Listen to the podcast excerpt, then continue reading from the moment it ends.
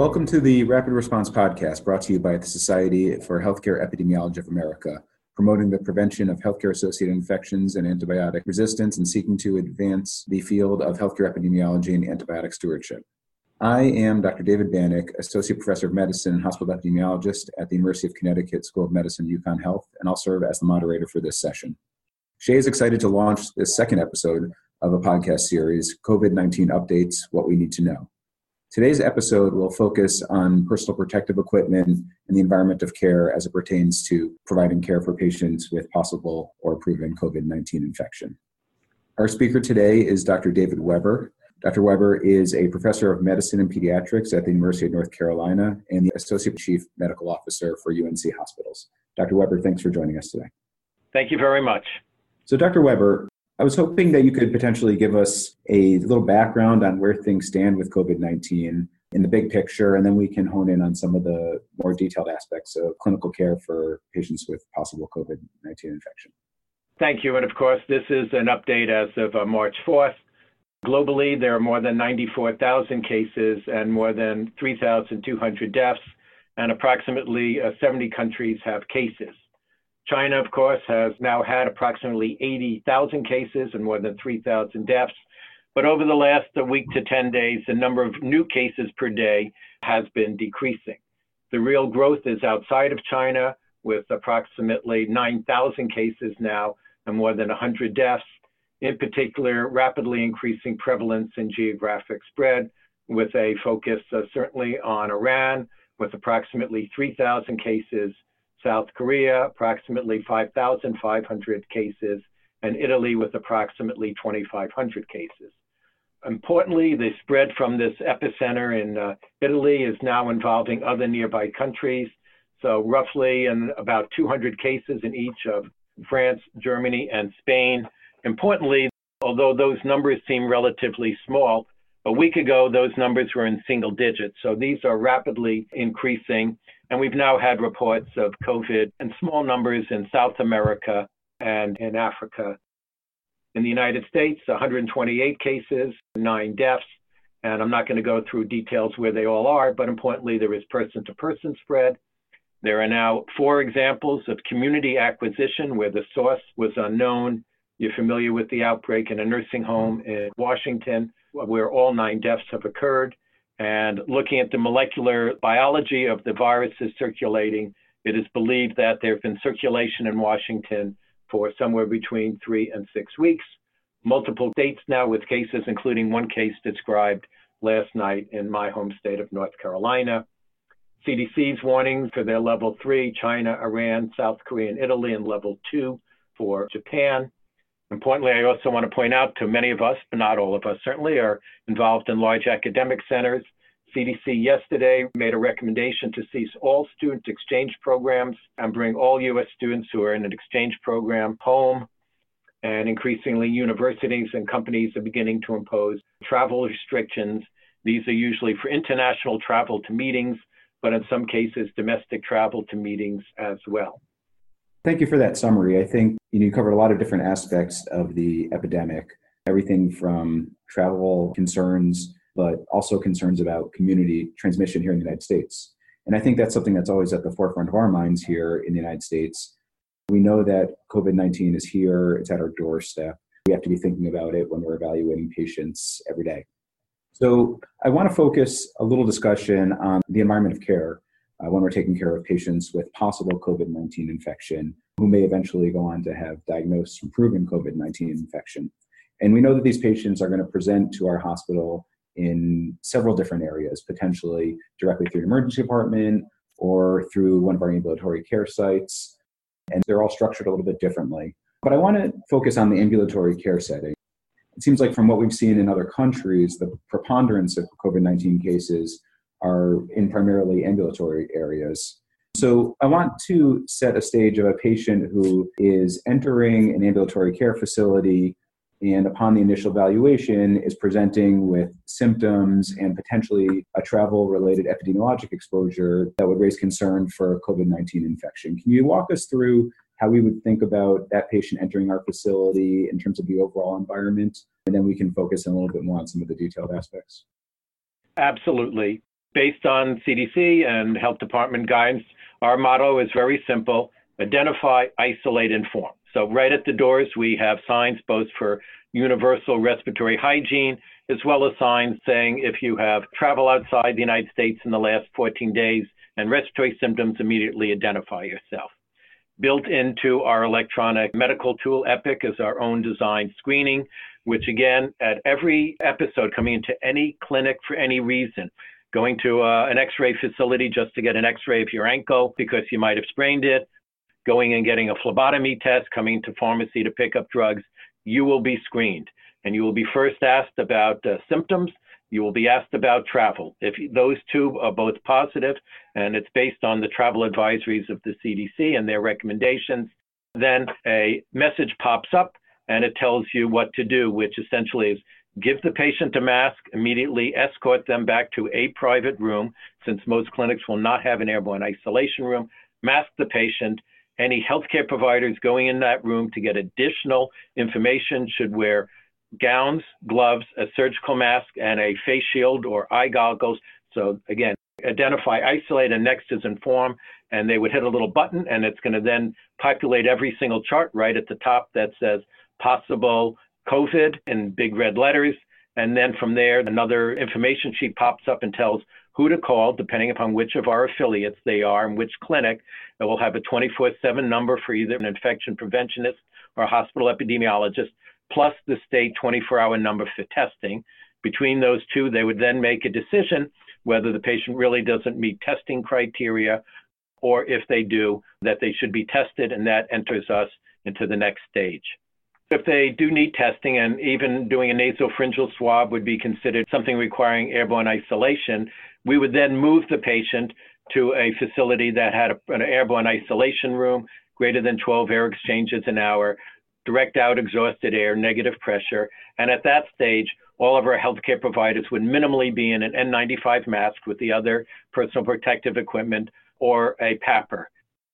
Thanks for walking us through that. I think you brought up a lot of important points, both when we think about the environment of care, but you also referred to personal protective equipment or PPE, which has really been an area of focus uh, when it comes to thinking about our measures that we need to take when approaching these patients. You know, PPE is always critical both in protecting the healthcare worker, but also thinking about healthcare workers as potential vectors of spread. So I do want to get into a little bit more detail in the PPE discussion. In the last episode, Dr. Bell uh, referenced the current CDC guidance, which describes a very high level of PPE, which includes an N95 respirator. And you know, I think you acknowledged in your discussion that that may not be practical for outpatient settings, but I want you to give us a little bit more detail on comparing the utility and the actual utilization of N95 respirators versus surgical masks as it pertains to the care of patients with COVID 19 we believe that for a very short exposure, having a mask on the patient and a mask both on the healthcare provider is sufficient uh, protection. We don't believe it's feasible, certainly in my institution and probably yours, to train hundreds of people in our, we have roughly 200 clinics. We think it's unlikely somebody would present at this stage to a dermatology clinic, for instance. And we don't have enough N95s then to train thousands of additional people and then to put boxes of N95s in every one of these 200 clinics. We believe we're not putting people at risk for a very short exposure uh, with both masks. Then we would move them to an airborne isolation room where we would clearly use N95 respirators, and they clearly are uh, more efficient and better protection for our healthcare providers. And once you're in an airborne isolation room, you can take the mask off the patient. Certainly, if you have availability and people are trained, I think a air purified respirator is even better. It's probably marginally better than an N95 in testing. And then, of course, if we move the patient, then they'd get moved to uh, an intensive care unit. At a minimum, you want to mask the patient as they're moving through a facility.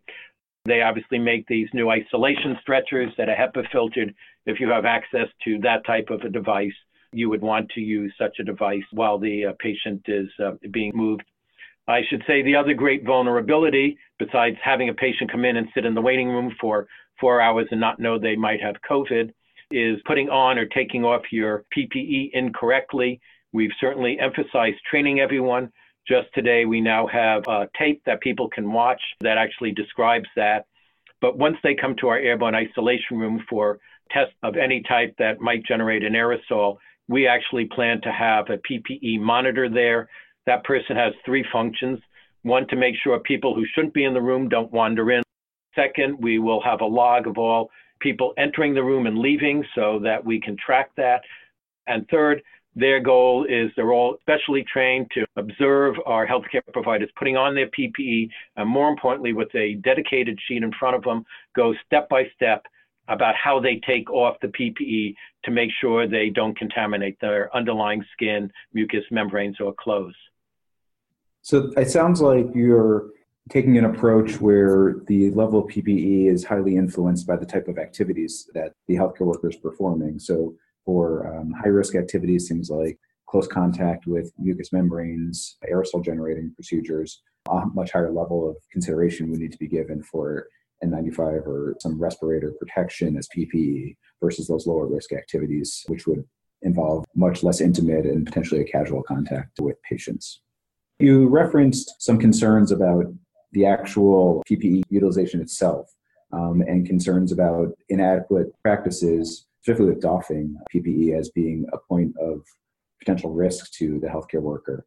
Could you elaborate on some of the things you've seen in your experience, some potential pitfalls that healthcare workers may encounter when they're doffing PPE that may put themselves at risk? Yes, so obviously we teach them to peel their gloves from the inside out so that they don't contaminate their skin as they're taking the glove off. We have several frequent uh, uses of a waterless alcohol foam for hand hygiene in our PPE removal. We'll talk more about that later, but it's effective against this virus. You don't want somebody reaching behind their neck to untie their gown and then contaminating the back. You want them to grasp the front of the gown and pull so that they're only directly uh, touching the gown. You don't want someone inadvertently reaching up and scratching their eyes. You don't want them reaching behind their head to grab the uh, elastic strap. So CDC has excellent guidelines and you know people need to practice and just like if you're hearing on the plane you'll hear the co-pilot saying uh, now you do this, now you do this, now you do this. That's actually what we do. We read the guideline right down there, tell our healthcare provider with somebody watching to make sure that there are no breaches. And that's just as important as the type of PPE you're using, and maybe even more important. Great. I think that's really critical the education and often re education, uh, particularly when we're thinking about areas in ambulatory care sites that may not encounter a lot of patients that would require healthcare workers to use PPE and may not be as comfortable with donning and doffing you know, really thinking about how we can provide that education becomes a big part of uh, the overall uh, implementation process. We've been trying to focus on ambulatory outpatient care sites, but can you maybe summarize your thoughts on that patient that is much more acutely ill, potentially entering the facility through the emergency department and maybe transferred to a medical unit or even an intensive care unit? How would you think about that patient moving through um, in terms of the overall guiding principles, and then if you want to comment a little bit more about uh, specific aspects like PPE use in that type of environment. So I think the key is to minimize exposure. So definitely you have to move someone for any cough-inducing procedure to an airborne isolation room. So you want a designated places ahead of time where they're going to be. For us, it's an airborne isolation room and the edge of our emergency department, which actually has its own outside door right next to it so we don't have to parade them through the entire ED. We've made the decision that we're not going to put these patients into a floor bed. We're going to put them in the uh, intensive care unit. Why is that? The last thing we want is somebody getting quite ill, somebody calling a code or a rapid response, and suddenly 12 people are rushing into the room without PPE properly. If they're already in the ICU, you might need a stat call to anesthesia, but the idea that many people need to go rushing into the room is uh, not going to be likely the case. So that's why we're going to use ICU rooms. Again, if we have hundreds of patients as opposed to two or three, that may change. The other thing that we are doing on the shift for which that patient is being seen by a nurse and a physician and an inpatient, they are dedicated only to that patient. Again, the last thing we want is somebody in the room one of our intensivists and somebody knocking on the door saying, you know, your resident just hit an artery while they were putting in a central line. We need you right away in room four, or the patient in room five is in cardiac arrest. And then they rush out without taking their PPE off properly. We will let them see patients on other shifts, but we've made the decision that on that shift, they are dedicated to that patient. That's also true in the emergency department. The nurse who's in the ED for that patient is dedicated to that patient. They're not going to see anyone during the time that patient's in the ED. If possible, we'll dedicate a physician. We may not be able to, but at least we'll have a trained nurse in the room who doesn't have to be rushing in and out doing other things. Because again, we feel uh, that's a recipe for disaster. So that's uh, another part of this PPE management and making sure people put it on and take it off properly. So it sounds like there's a lot of planning that's taking place. Everything from planning a dedicated pathway for the patient as he or she proceeds through different areas of the facility, planning for dedicated staff, and ensuring that they have the adequate training. So, definitely honing in on the aspect that preparation can really be critical in reducing the amount of exposure that would result from a patient with COVID 19 in the healthcare facility. So we've talked a little bit about PPE, and there's a lot of questions coming up regarding PPE management. There's been shortages of uh, surgical masks, shortages of N95 respirators. Can you share a little bit as far as your institutional approach to attempting to conserve PPE and at least monitoring the PPE supply? So first, let me uh, talk about uh, the supply. We, ever since SARS, and we did, I personally took care of the eighth and last lab confirmed case of SARS in the U.S. about 20 years ago. Uh, we have always tried to maintain a three month supply of PPE, so that may be a little bit ahead of many of you. But in terms of supply, first of all, I would say this is a highly desired item. Whatever you have in your warehouses, you need to have that under lock and key and 24 hour surveillance because we think it may walk away. To the extent you can put in other orders to increase supply, I encourage you to do so. I'll also mention that just this week, the FDA put out an emergency authorization that allows us to use respiratory equipment like N95 masks that are not officially approved by OSHA, but have been approved by another country as equivalent devices. The CDC does have on their webpage a list of countries and a list of, say, N95 respirators that you can legally use that meet those countries' say Brazil or Australia's guidelines that you could now use under this emergency authorization and not run afoul of problems with OSHA. I encourage you to do that. On the other side, you need to make sure people are not using PPE inappropriate. So now we've moved from antibiotic stewardship to PPE stewardship. We sent out a notice to all of our clinicians on Friday. Some of the things we did was we had uh, isolation carts and they had all our types of isolation. We don't need for a flu patient or a pertussis patient, we don't need N95 respirators. We've removed those off of that. We've taken our boxes, which were just sitting by the front door of the hospital with signs to use, where they're in direct visualization of a healthcare provider or behind the desk, because we've literally seen people picking up three boxes and walking out the door. So we have to be much more conservative. So we've tried to move them from where they're in immediate public access without a healthcare provider. We've also seen occasionally our workers just walking around the halls with masks on because they're worried. We've discouraged that strongly, and we think masks should be used uh, really for healthcare providers with patients with known droplet spread, patients, as we've said, in the early phases so they move to appropriate room who might have a droplet or airborne disease. Obviously, for procedures such as operations, all of those are appropriate. We're limiting, at least at my academic center, we're no longer parading in groups of medical students, nursing students into rooms with droplet precautions. We're trying to limit the number of people going into those rooms to more essential personnel in order to uh, conserve our supply of PPE there. So those are just many of the things that uh, we've been doing as just part of PPE stewardship. So it sounds like the major focus has been on conserving the existing PPE and also simultaneously thinking outside the box as far as ways to acquire PPE and what might be usable in different types of situations. So, when evaluating an individual who potentially is a returning traveler from an area with significant community associated COVID 19 spread, or potentially in an area where rates are particularly high, who may be coming back to the facility, may be encountering healthcare, who does not have fever or respiratory symptoms. Do you have any guidance on how you would think about that individual, essentially a returning traveler who is asymptomatic in terms of symptoms that we typically associated with COVID 19? So, there have been a few anecdotal reports of potential transmission from asymptomatic uh, individuals. It's hard to judge those, whether asymptomatic spread occurs, and if so, to what degree. I'm also concerned about pre symptomatic spread for people, meaning a day or two before they become symptomatic. There is no specific guidance from the CDC. Even if you wanted to test that person for COVID, we don't know the sensitivity and specificity of trying to detect the virus in people who are asymptomatic. We have not been masking all of those individuals.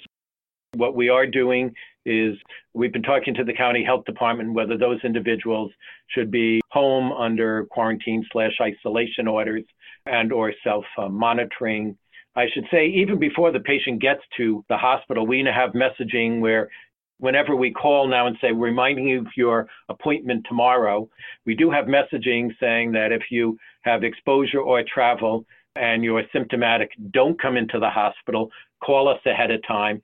We have a separate 24 uh, 7 hotline number for that. And in those cases, we would then talk to the local health department. And at least for me, our county is willing to send their team, the health department team, out to a person's house using their proper PPE to do testing at the house for a respiratory panel as well as COVID and keeping them entirely out of the healthcare system. This week already, we're dramatically revving up our ability to do telemedicine and a goal again to conserve our PPE as well as protect people will be to provide appropriate care for people at home uh, with telemedicine and never bring them into a healthcare uh, facility. I think those are really important points. The whole notion of exploring alternatives to direct face to face care uh, when it's not necessarily indicated. Things like engaging the health department and really partnering with health departments in being able to evaluate and potentially provide care to patients outside of the hospital. I think those are really critical. And, you know, we've also found excellent relationships with our health department in uh, approaching these kinds of situations. So a lot of the discussions focused on PPE, but I do want to shift away and talk about a couple other topics that have been in the forefront of people's minds when it comes to taking care of patients with possible COVID 19 infection. One of them surrounds the question about hand hygiene. So, can you share some insight into appropriate hand hygiene in these types of situations, both in terms of frequency as well as product selection, so soap and water versus an alcohol based hand sanitizer? So, the fortunate thing about COVID, one of the few fortunate things, it's an envelope virus and it's relatively easily inactivated.